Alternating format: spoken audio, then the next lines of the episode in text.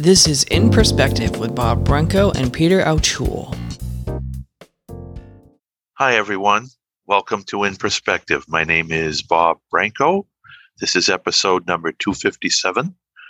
And as always, it's always a pleasure for me to introduce my good friend and colleague, Peter Altschul. Hi, Peter. What's going on today in Columbia? Hey, well, two things. One, we're all excited about our women's softball team who are in the uh, semifinals of the SEC playoff tournament, which I know excites everybody uh, uh, in, in, the audience. And the other thing, we're, we're we're in a cold spell. It's 88 degrees here in Columbia, so that's we, a cold we, spell. That's a cold spell. yeah, that, it's been 95 degrees for most of the week, so it's 88 here. So you know, I, I guess we should be we, we should be happy. Anyway, well, otherwise we're doing well. Great. We finally broke 70 yesterday. so spring came a little bit late this year here in the Northeast, but that's okay. There's more where that came from. I would like to thank Raymond Gay, our producer, Tom and Lynn for Ro- from Rosie's Place, and our media outlets for making sure that our program can be heard. I also want to thank Jacqueline Sylvia, our web designer, for putting our shows on my website. All you have to do to hear our shows is go to www.brancoevents.com, arrow down until you get to In Perspective podcasts. Click on those and you will hear all of our archives programs from latest to earliest. Merci, Jackie, and thank you for all of you who make us sound better than we actually do. Before we introduce our guests, I would like to give some shout outs to some of our listeners Lillian Johnson, Alice Massa, and Nell Anthony. Hi to all of you. We're very glad that you listen to our podcast. Critical race theory is a phrase that I only started to get to know, I would say, about two or three years ago. Admittedly, I really don't know the whole concept of what it means. All I do know is it has something to do with racism and and tribalism or whatever you want to call it. I also know that it's being taught in public schools. I have my issues with that. I think there are a lot of things that are being taught today that I'm wondering why they are taught. But uh, we'll leave that for our guests because we're going to touch on critical race theory and also trends in modern education. And with us to do the honors, our old friend, Reverend Michael Garrett. Reverend, welcome back to In Perspective. Thank you, Bob. Thank you, Peter. Uh, thank you for thank you. I think for the opportunity to to come in and talk about this uh, uh, critical subject. Yes, Welcome, well, Michael. I should also say. Yeah.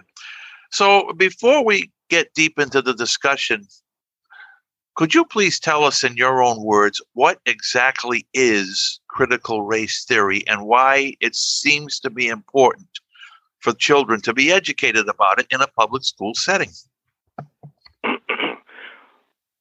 well, the more I delve into this, it, it, it has several components. But to try to put it succinctly, it is a a uh, uh, well, and and and an intellectual and scholarly view of of races of, of race uh, from the angle of civil rights uh, and and using scholars and, and civil rights activists to examine race, society, and the law in the U.S. So it's more of a of an inter- intellectual construct, not necessarily. Uh, I, I, think people have a, a, a jaundiced view of what it really is. So, would this be incorporated into a typical social studies curriculum? I think the ideas can be, but I think where people mistakenly uh, view it is from the standpoint that it it supposedly uh, pits people against each other. when it when it really is, and and, and I'll I'll get into it in a minute if you want me to go deeper. Yes. When it really is uh, a, a a look at what racism has done and what uh, what what components it plays or what components it it has in our society. So there are some there are some effects and there are some some problems that have been caused. There are some real uh, differences that have been caused uh, through throughout society, and it asks questions that that uh, I don't think everybody wants to deal with.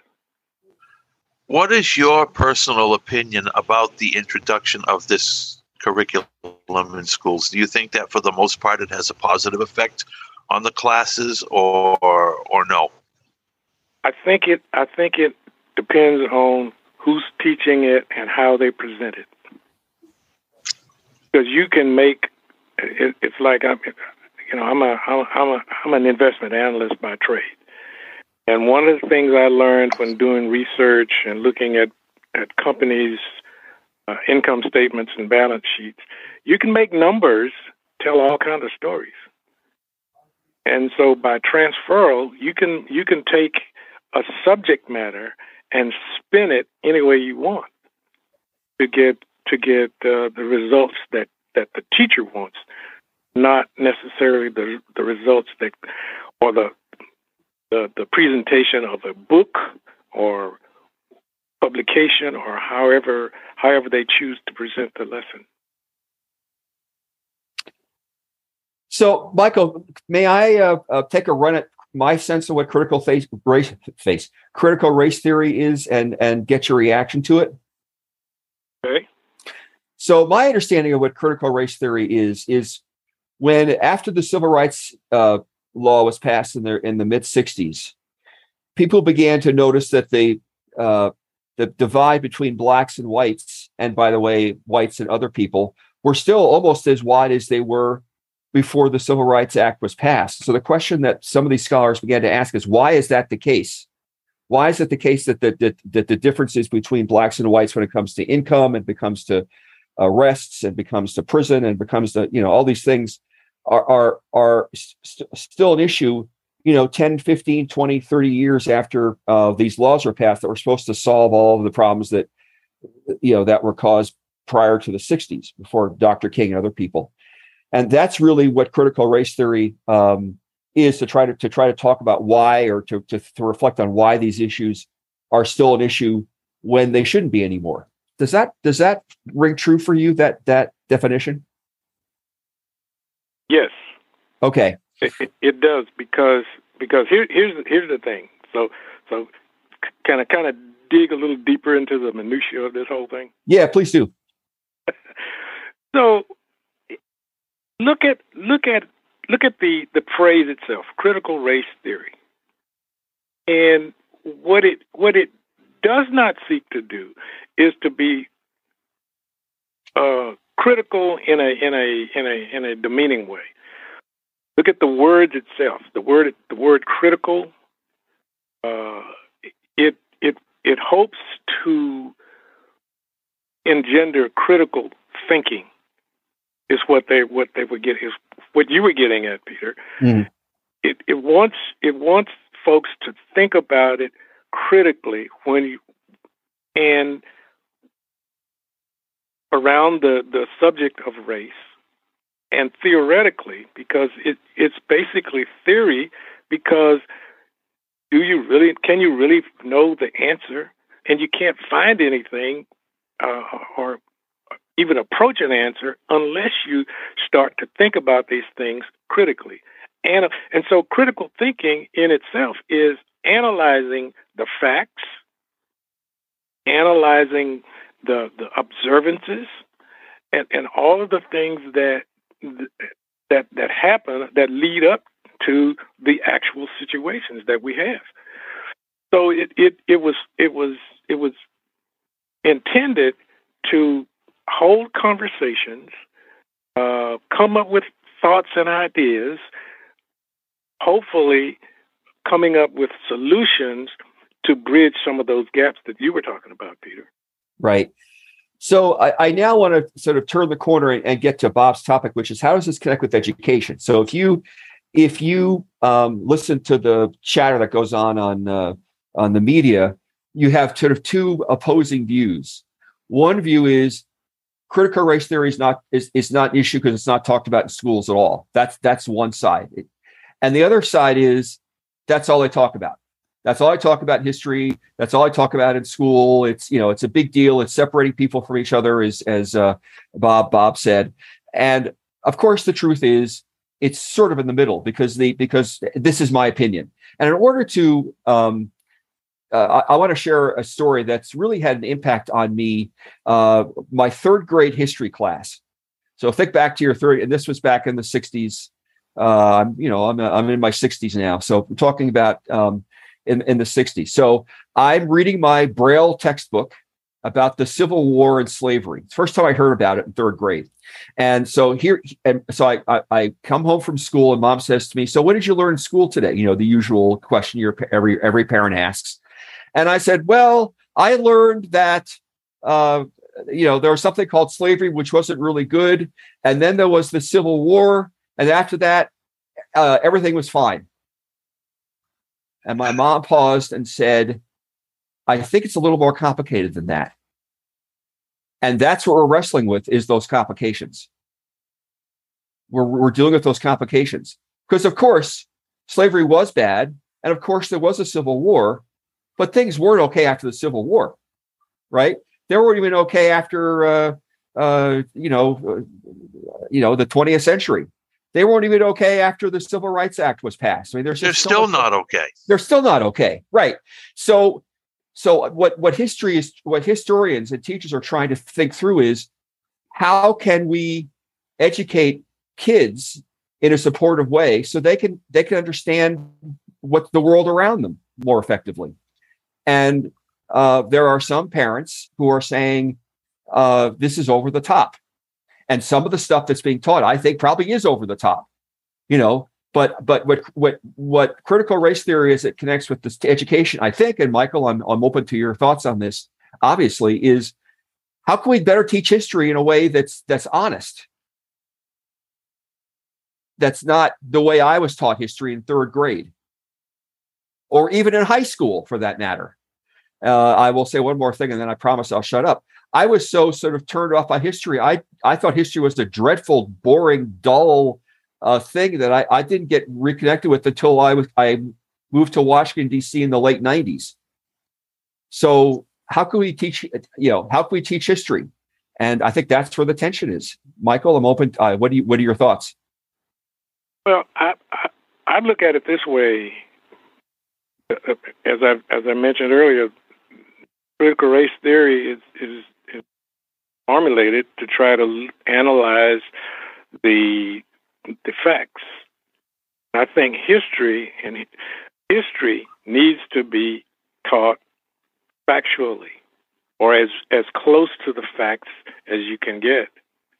We weren't there at those times, but we have documents. We have, you know, uh, things that that go back to historic that historical events that, that give us a, a good idea about what happened when and all those things. We've we've have uh, recounted the stories. So let's look at the facts. Let's look at uh, teach the teach things the way they were. The Civil War, yes, happened. Uh, it was bad, but uh, Reconstruction was pretty bad too.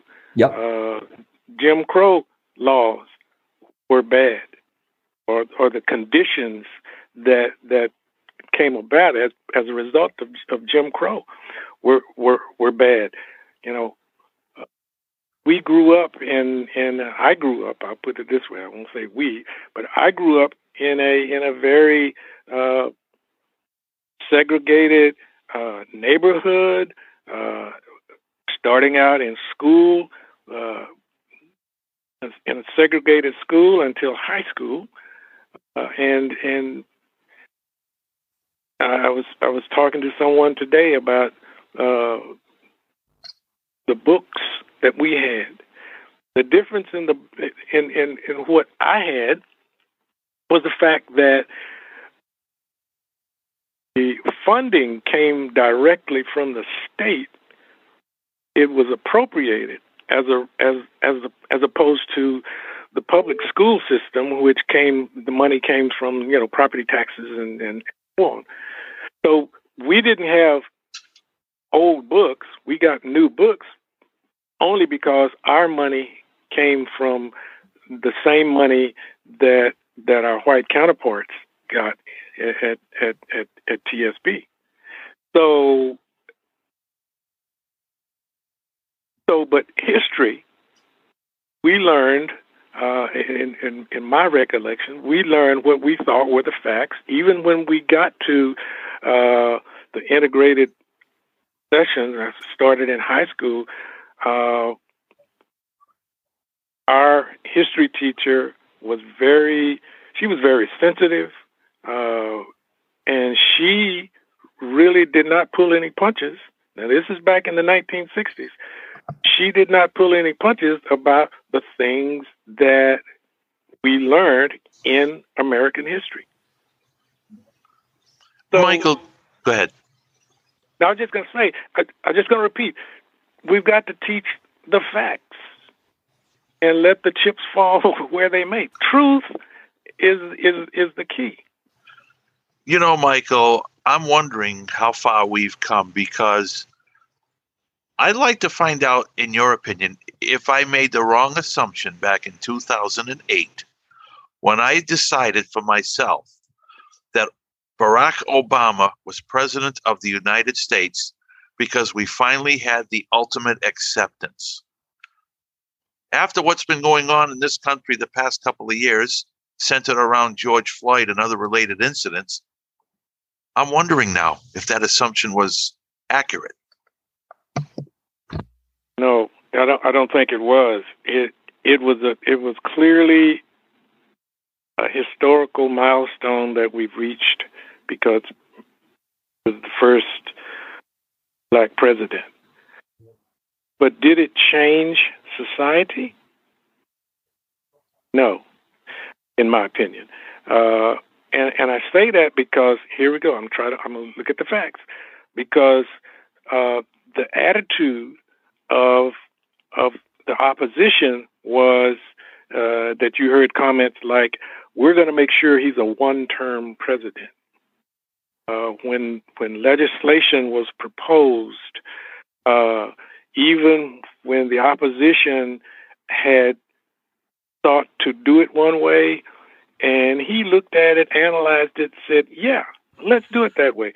They changed. Yeah. Except that we're talking about him getting into office to begin with. He had enough votes from people in this country true. to be elected at least the first time, and that's when I made that assumption. True, true.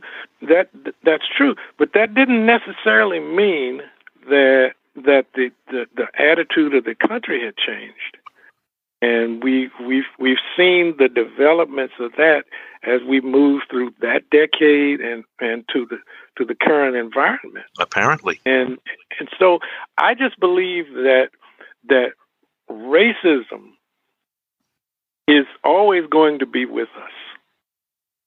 I believe that um, people's hearts will always seek to to protect themselves and their own. You mentioned earlier about tribalism and and that sort of thing.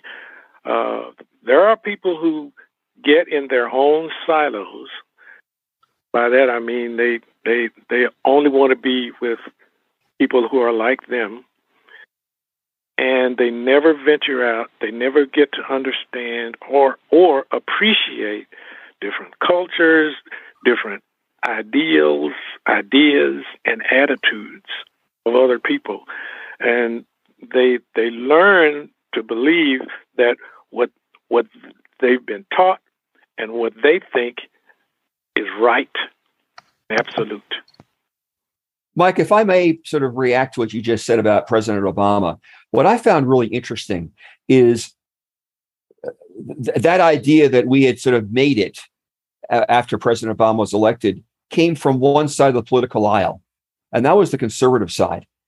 Folks on the more progressive side of the aisle thought it was a big deal. We were thrilled, but we also understood uh, that there are still lots of things that needed to happen. You know that, uh, and and it, it seems to be primarily on the on the conservative side of the aisle that said we've made it. We don't need to do anything more. Uh, and I think you know, and and and I think that's one of the uh, one of the sad things about this because it, it really could have been a springboard to, to move us to move us in a you know in, in a you know in a, in a, in a good direction. And, and instead it appears to have you know boomeranged. And now we find ourselves where we find ourselves. And i think that's really sad. Well one of the things I already knew this, but one of the things I'm, I'm really sort of getting a, a, an in-depth view of. I'm reading A Promised Land right now, and even though you know you you you put out one fire, I'm finding out how. I mean, like I said, I knew this. I understand this from a from a political standpoint. There were there were all kinds of things going on that the president has to juggle and and in order to to try to survive, you know, he he and and and, and other presidents, you know, had to had to deal with all these different political uh, rumors, uh, uh, sidebars, all those things, kind of nipping at at your at your heels as you try to to make things happen for the good of the country. And and and and so well while one side of the aisle might think that we're okay, the other side is is is saying, like you said, uh, there are still things that had to be done.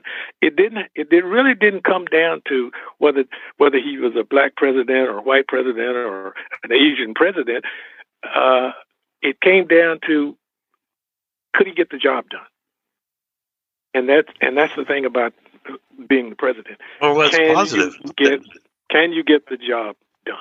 See, that's positive because this is how we should accept all human beings, despite their colors. Are you still going to be a respectable human being? You're still part of the our race and our human culture. And no matter what the job is that you have, whether it's president or whatever it is, if people are willing to base their opinions on the person themselves as opposed to their color, then fine. If, and, and that goes back to what you said about Barack Obama. He was voted in because of the job that he would do, and that's that's tremendous. That's the acceptance that I was talking about. But there are people who still who couldn't get over the fact that he was a black president, or he was a black man, regardless of what regardless of what his position was. And that's still the way things happen even today in society. I, I go back. We, are talking about this in, re, in in relation to school. One of the things that happens is, uh, and I'm sure you you've heard this comment. Uh, some parents don't want their children to feel guilty about something they didn't do. But this whole thing about talking about race itself, talking about critical race theory, it's not it's not geared to make anybody feel guilty. It's it's it's intended to talk about what's going on really because the same things that were going on back then, the systematic, and it this other other uh, other element, systematic or systemic racism is still going on in this country when you start to talk about the inequality of of people of color uh, versus, uh, let's say, whites and Asians. I mean, look at the look at the economic breakdown, the the uh, the income level or or the the uh, wealth gap label uh, uh, layers. The last figures I saw said that uh, the average black family has net has a net worth of uh, seventeen thousand dollars, whereas the average white family has an, an average net worth net, net worth of one hundred and seventy thousand. About ten thousand. I mean, a hundred times, uh, uh, ten times, I guess, uh, the, the average net worth. So there's a huge economic gap. So critical race theory says why? Uh, critical race theory also says why, and I just heard this this morning, talking about the people who who've died from COVID. Why is why is the death rate in the Black and Hispanic community so much higher than than in the white community? Is it because of the lack of uh, equal health care or adequate health care, or is it based on uh, economic, you know, level, the ability to pay for adequate treatment? Is it exposure to uh, the, the the vaccines, or you know, all those all those different things? And so that's what that's what the conversation should be about: is how can we bridge those gaps? How can we how can we make everybody in America privy to the quote unquote American dream? I just want to add one other thing that really struck me when I was researching an article for a book a book I was writing. There are a number of studies that sort of say the same kind of thing, and, and it has to do with uh, getting a job interview. So one of the studies that's done is they send employers the exact same resume, except that, except that they change the name from a white sounding name to an African American sounding name. Say exactly the same resume, different names. How do you And do what- that? They- It, it, it's it's a it's a research study, so it's exactly the same resume. Uh, you know, same experience, same this, same that, but they they all they do is they change the name. You know, so instead of I don't know John Smith, it's Jawanza Smith. Okay, and what they found is the John Smiths got about 10 interviews, uh, one interview for every 10 resumes sent out. And the Jawanza Smiths got one out of 15. That's a significant difference. Intimidation I don't, well, a name. well, right. But, you know, so how are, how, so how are we, uh, to get back to critical race theory, if, how do we take that, that data and use it uh, for good? Right. If, if you accept that data and some people don't, uh, then how do you, how do you, um, you know, use data like that uh, for, you know, for better of everybody, not just not just black people or blind people or gay people or white people. How do you make it better? And that's really uh, what what critical race theory is about. And when it comes to education, there are a number of areas this connects with. But but but but the issue that Michael and I have been trying to wrestle with is how do you teach kids the way history, not just the way history was, but the way things are today you know many too, too many of us think that things are okay today you know that if everybody has the same equal opportunity if they work hard so if that's not the case then the reason black people aren't uh, um, doing as well is because they're not working hard enough or working smart enough but that's not what the research tends to show same thing with blind people by the way there are there are there are there are of course plenty of us blind people who are you know who are who are not working as hard and as smart as we should but that doesn't deny the fact that we have discrimination we need to face. So how do you wrestle with all that stuff? And that's really what uh, educate what educators are trying to sort of uh, educate you know people about. And I think a lot of parents are scared of it. Well, that's my question: is why? Why are parents? What are parents afraid of? And and I have a theory. I have a theory also. What's yours? well, the theory is fear. hmm Fear of losing position, losing standing. Uh, one, one, uh, one, one article I, I read said that uh, the the unschooled or, or uneducated or you know, I guess white kids who who didn't go to college were were fueled by the rhetoric uh, that if if we allow uh, black kids to have to get more, they're going to take what you have. So I mean that was really banded about in in in some in, in some areas. But I also also have have an, another theory or another saying that I try to I try to go by in terms of the history. In that, if you don't know where you come from, how can you know where you're going? Right.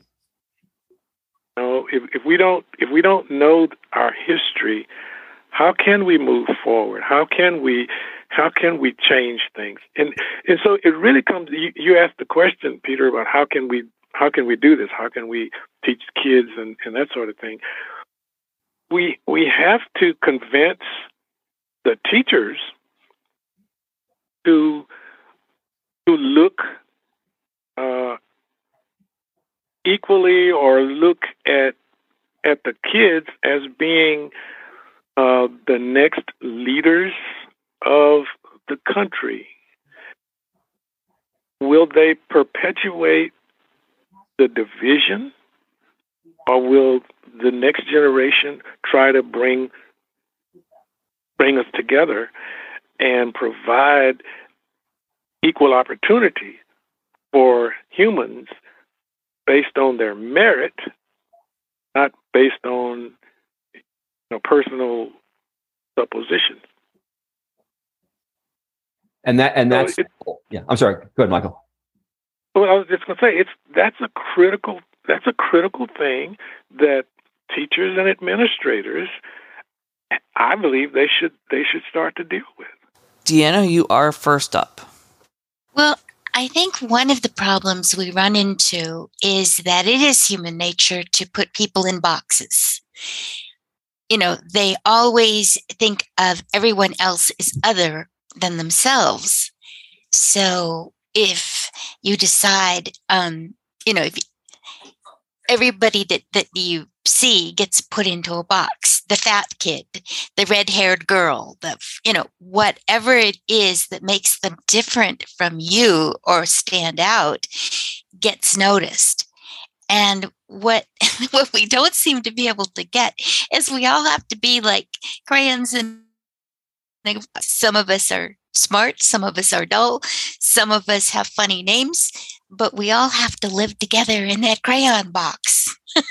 so that is the thing that I think they're trying to do with critical race theory is um, yes, you can be different and you can be proud of your differences. Um, you can celebrate St. Patrick's Day because you had Irish ancestry. You can um, you know, love Italian food. Um, all of this diversity actually makes our country more flexible, more energetic, and um, it's done us good, not harm, to have diversity. And when everybody has a chance to achieve their ultimate best, then the country can only be that tremendous much better um, the problem was that when they arrived here, they categorized my people as wild animals, and they they categorized Michael's as domestic animals instead of human beings. But you know, um, realistically, if if you want to go the Christian line and say we all come from Adam and Eve, well then we are all human. And whether we eat different foods, dress differently, look differently, it doesn't make any difference. We are all the creation of God, if that's the, or Allah, or whatever, you know, whatever your beliefs are, we are all connected because of our humanity. Thank you, Deanna. Michael? I'll add to what what what Deanna said about you know we're all we're all created by God. We have different colors on our skin. I've, I've said to to our group earlier that uh, we have, we may have different color skin, but all of our blood is red. Mm-hmm. Mm-hmm. I want to. Uh, Deanna reminded me of a couple of things. Uh, she talked about the the the the the box, the the playground sandbox. The, the and, and it's a good analogy, but but the the difference there's a difference, and one of the differences is that the the boundaries of the of this play of the sandbox expand and contract based on a number of things, and so you have to be able to adjust to that contraction and expansion. And the other thing that I think it's really important to remember, and I think this is where the schools sometimes fail uh, when, it, when we're trying when they're trying to address this, is that we live uh, in the United States of America, and uh, you know, to to paraphrase President Obama, we don't live in uh, you know blue states or red states. We live in the United States. In order in order to uh, to be in a country, we have to have the same sort of mission statement. You know, that's the problem. That's the problem. Right. Blue and, versus red. See, right. It should be we're the United States of America. But but I think sometimes what the teachers sort of forget is that we have to remember that we all live in the same country and should have served the same mission. What what makes us the United States of America? How do we want to move forward? You know, what what are our goals, if you will, as, as a society? And sometimes we for, we forget that, and so uh, the only thing that shows is those skin differences that Deanna was talking about. And we have to sort of find that balance between you know, teach, teaching the true history and reminding ourselves we, we live in a country that if we don't if we don't agree that in the direction we're moving in, we're not going to be successful. And I think that really is the challenge that we find ourselves in.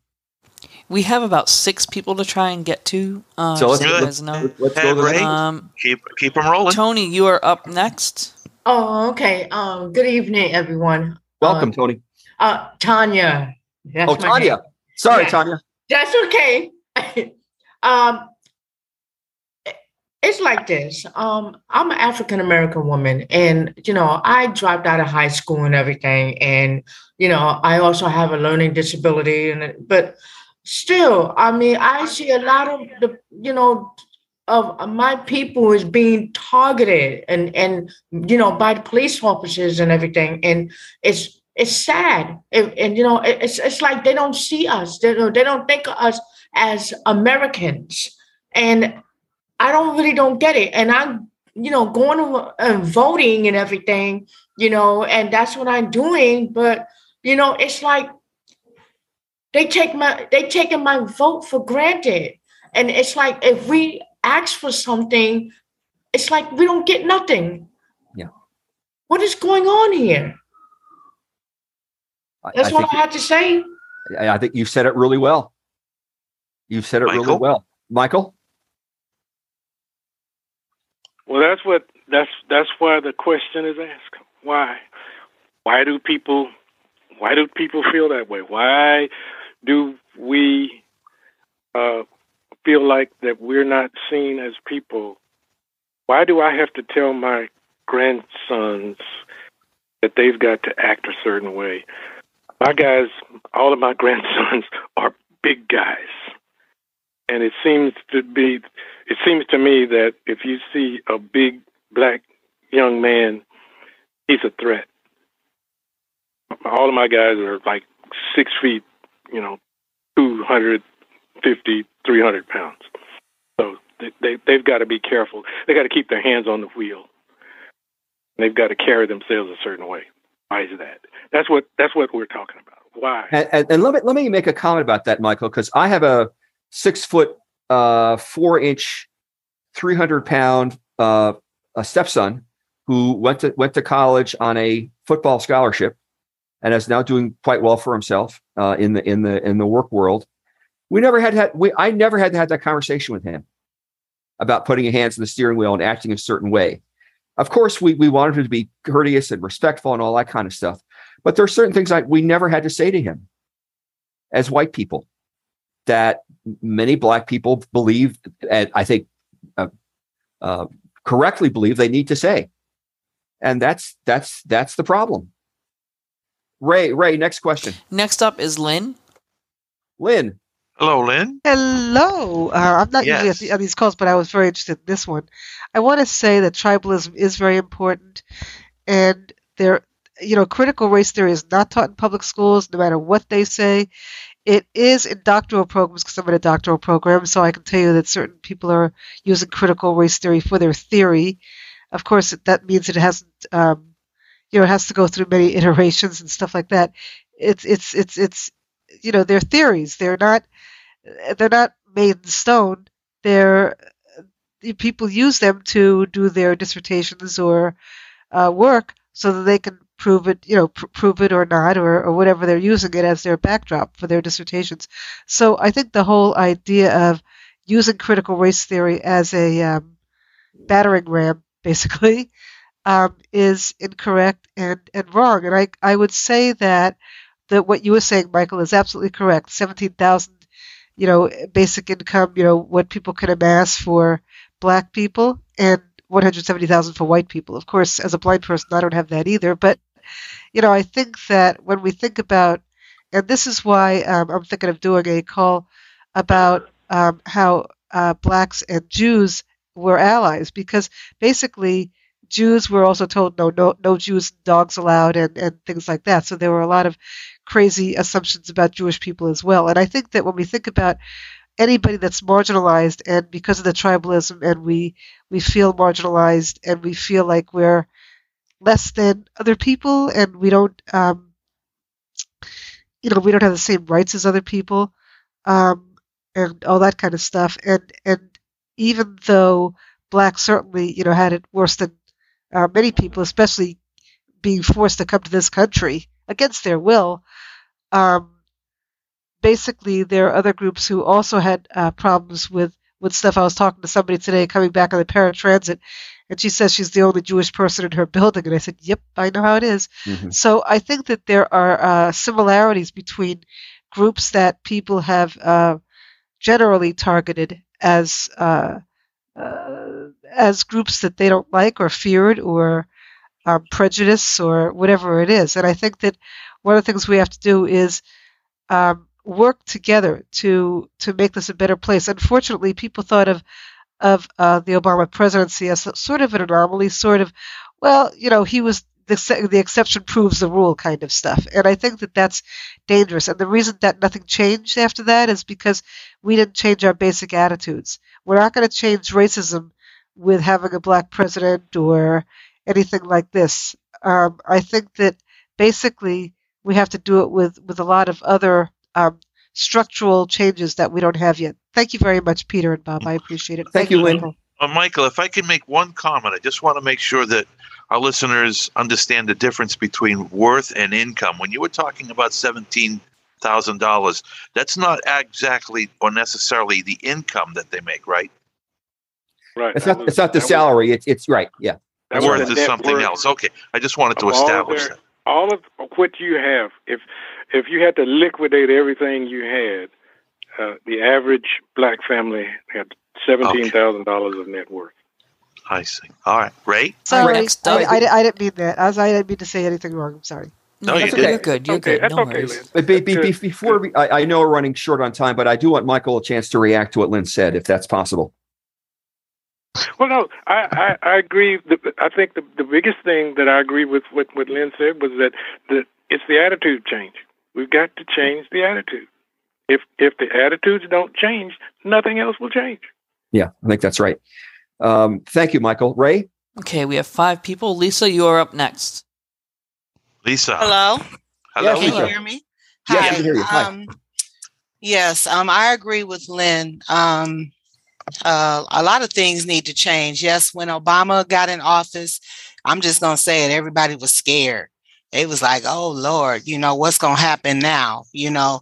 And then the, the, other people, the ones that voted for him were like, okay, he's in there. Now what he's, what is he going to do? But they didn't give him the material that he needed. They mm didn't get in there and they didn't vote again in the primaries, you know what I'm saying, to give him the backing that he needed to make some of these changes that happened. So, yes, we voted him in, kumbaya, but everybody did not change and they were very fearful and they're still fearful. Now we have an African American vice president and a woman. Oh my God, they really shaking in their boots. You know what I'm saying? So, until the powers that be change because now they're trying to stop us from voting again. So people better pay attention and they better um, wise up. And just people need to realize, you know, I mean, we're all in this world together. My mother had this poem on her wall. I don't know who wrote it, but it's real quick.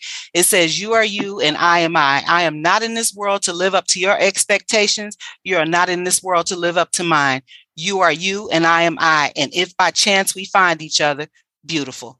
So thank you. Before you go, I have a, I have a question um, yes. for, uh, and thank you for, for that. Uh, um, you said everybody.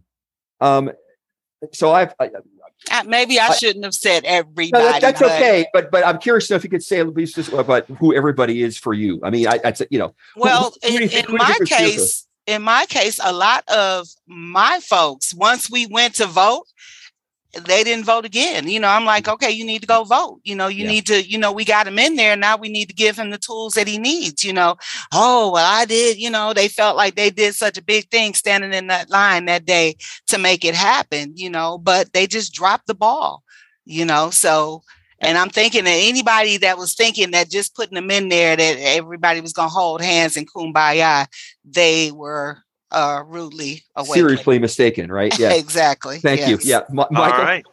Let me let me say one thing real quick because I know we got other people, but but one of the things that Lisa brought out in that is that we have a lot of unsophisticated political people or or unsophisticated people trying to vote in politics. They have no understanding of what's happening in politics, and they vote for a, a, a one issue person. And if show me a one issue person, I'll show you a politician who is not sophisticated about all of the other issues. Mm-hmm. Yeah, I think, I think that's fair. Thank, thank you so much, Lisa. All right. Thank Next you. up, we have Andy. Andy. Hello, Andy. Andy. You're probably muted, Andy. Maybe we should move on until you get a chance to uh, unmute yourself. Phone number ending in 759. You are up next. Thank you. Hello, everybody. This is Pam Shaw. I hope hey, everybody's Pam. doing well. How are Hello. you? Wow, what a powerful discussion, and I'm so glad we're having it. Um, I'm going to change the tone a little bit because I want to say that I do not support the teaching of critical race theory as it is proposed by most districts in the country and the way they are doing it. It is not about, and I know it's helpful and healthy in a way to say it's just the facts, but it isn't just the facts. In Western civilization, um, well, I should say it this way: in West, in the West, we teach education based upon facts, to theory and theory to action. And so, what we're really talking about is it being an intellectual movement. That's part of it, tis true, but it's also a social movement. And those of us who are working to get it taught the right way, what we want to do is to see the examinate the intersection of race, society, and law and also to challenge mainstream American liberal approaches to racial justice. So, what we want to have happen is that our children, by being taught, yes, the facts, but as we teach, and all of us were taught this way, we were taught to think about the facts to put them together and in a way that developed us in the people we should be as responsible Americans. And again, it's still speaks to the issue of racial justice. And by the way, I love history, and my mom was a teacher. Okay, so I put the two together. Thank you so much for allowing me to share. Pam, I, am confused, Pam, about which I, I, okay. I appreciate your comment because I, I think you're onto something. But can you say a little more about how you th- how you think you wish things were taught differently than the critical race theory uh, seem to be teaching? I guess that's the question. Well, well, how, do you, how, how, do you wish things were different in, in, a, in a practical way? Okay, very good question. Number one, as we teach the facts, part of the plan should be to have discussions with our children about what they're learning. You can teach me the facts and I can take the test and get an A. So that means I know the facts, but we also want to focus on understanding, comprehension, and how do you turn that in to, as you mentioned, something that is practical. Mm-hmm. So we don't need a bunch of racial geniuses. You, you, know what I'm saying? Who can just tell you the history? What are we going to do with it?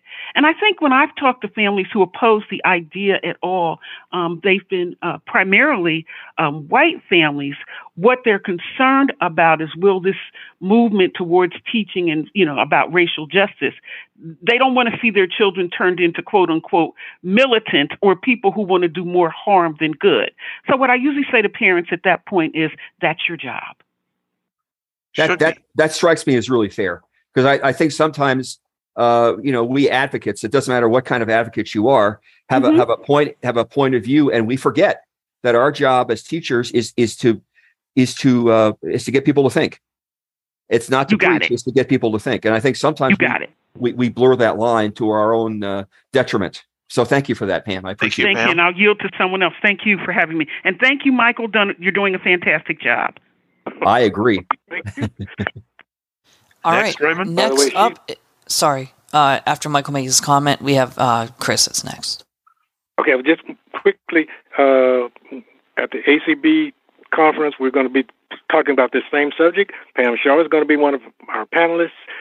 You can tell by her speech she's she's she can go deeply into it, and we have a couple of other scholars to go along with it. Just want to throw that plug in. Is is that is that going to be virtually or at the convention? Uh, I'm not sure. Okay, it's good answer. At, yeah. Okay, uh, Chris. Chris. Yes. Um, I want to. I'm going to talk a little bit about some of my own experience because um, I and I'm, and what I'm doing is going back to uh, where it was said that the there was a, a, history book that said, "Oh, the Civil War came to an end, and then everything was fine. No, no more slavery." Well, our country became uh, had two things going with it, and one of them was it was getting bigger, more more miles to cover, and no communications. There was no there, there was no instant knowledge of anything we all believed, at least white people believed, that segregation happened in the South, didn't happen in the Northwest. And I mean, we had we had black people in the Northwest, and I had friends. You know, nobody got upset about it. Um, at least, you know, they that they didn't say we we couldn't grow up together and learn together. Um, so we had the idea that it was fine because we didn't get the communication, we didn't get the memo, at least in my case, until James Meredith wasn't allowed to go into to a uh, um, into into the college, the University of Mississippi, or it was Mississippi, one of the universities there, and it was like, uh, well, how did we get from all you know coming together and uh, n- black people being free? How did we get from that to James Meredith going to not being able to go into the? Yeah, we have one minute, folks. Yeah. Okay. Yeah. So, how did we get to that? How did we go from not knowing anything about it and suddenly James Meredith isn't being allowed to go into Mississippi into the university where he where he wanted to go. And just to just to add briefly to your to your comment, how do you square that dissonance? I'm a history teacher, and we have the situation seems to work pretty well where we are, and all of a sudden this happens in the same country. How do we square that dissonance? And that's all I would ask.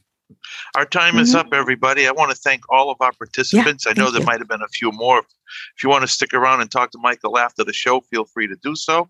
Michael Garrett, thank you very much. It was a very, as one of our participants rightfully stated, a very powerful discussion. And there's a lot more to be done and said about it, days and years moving forward. And I want to thank you for taking the time to discuss it with us in depth, critical race theory. Thank you, Michael. Next Thank you for week, having me. Thank you, Michael. Our pleasure indeed. Next week on In Perspective, we're going to talk about tandem bicycling. I've done that once Whoop. or twice. And our guest, Ron Berzies. Ron, forgive me if uh, I messed up your name. This is how Jaws pronounces it. so we can kick that around next week. Ron Berzies and tandem bicycling. Peter, thank you again. Ray, thank you again as well for another great edition of In Perspective. Go save with God's abundant blessings. Have a wonderful week, everybody.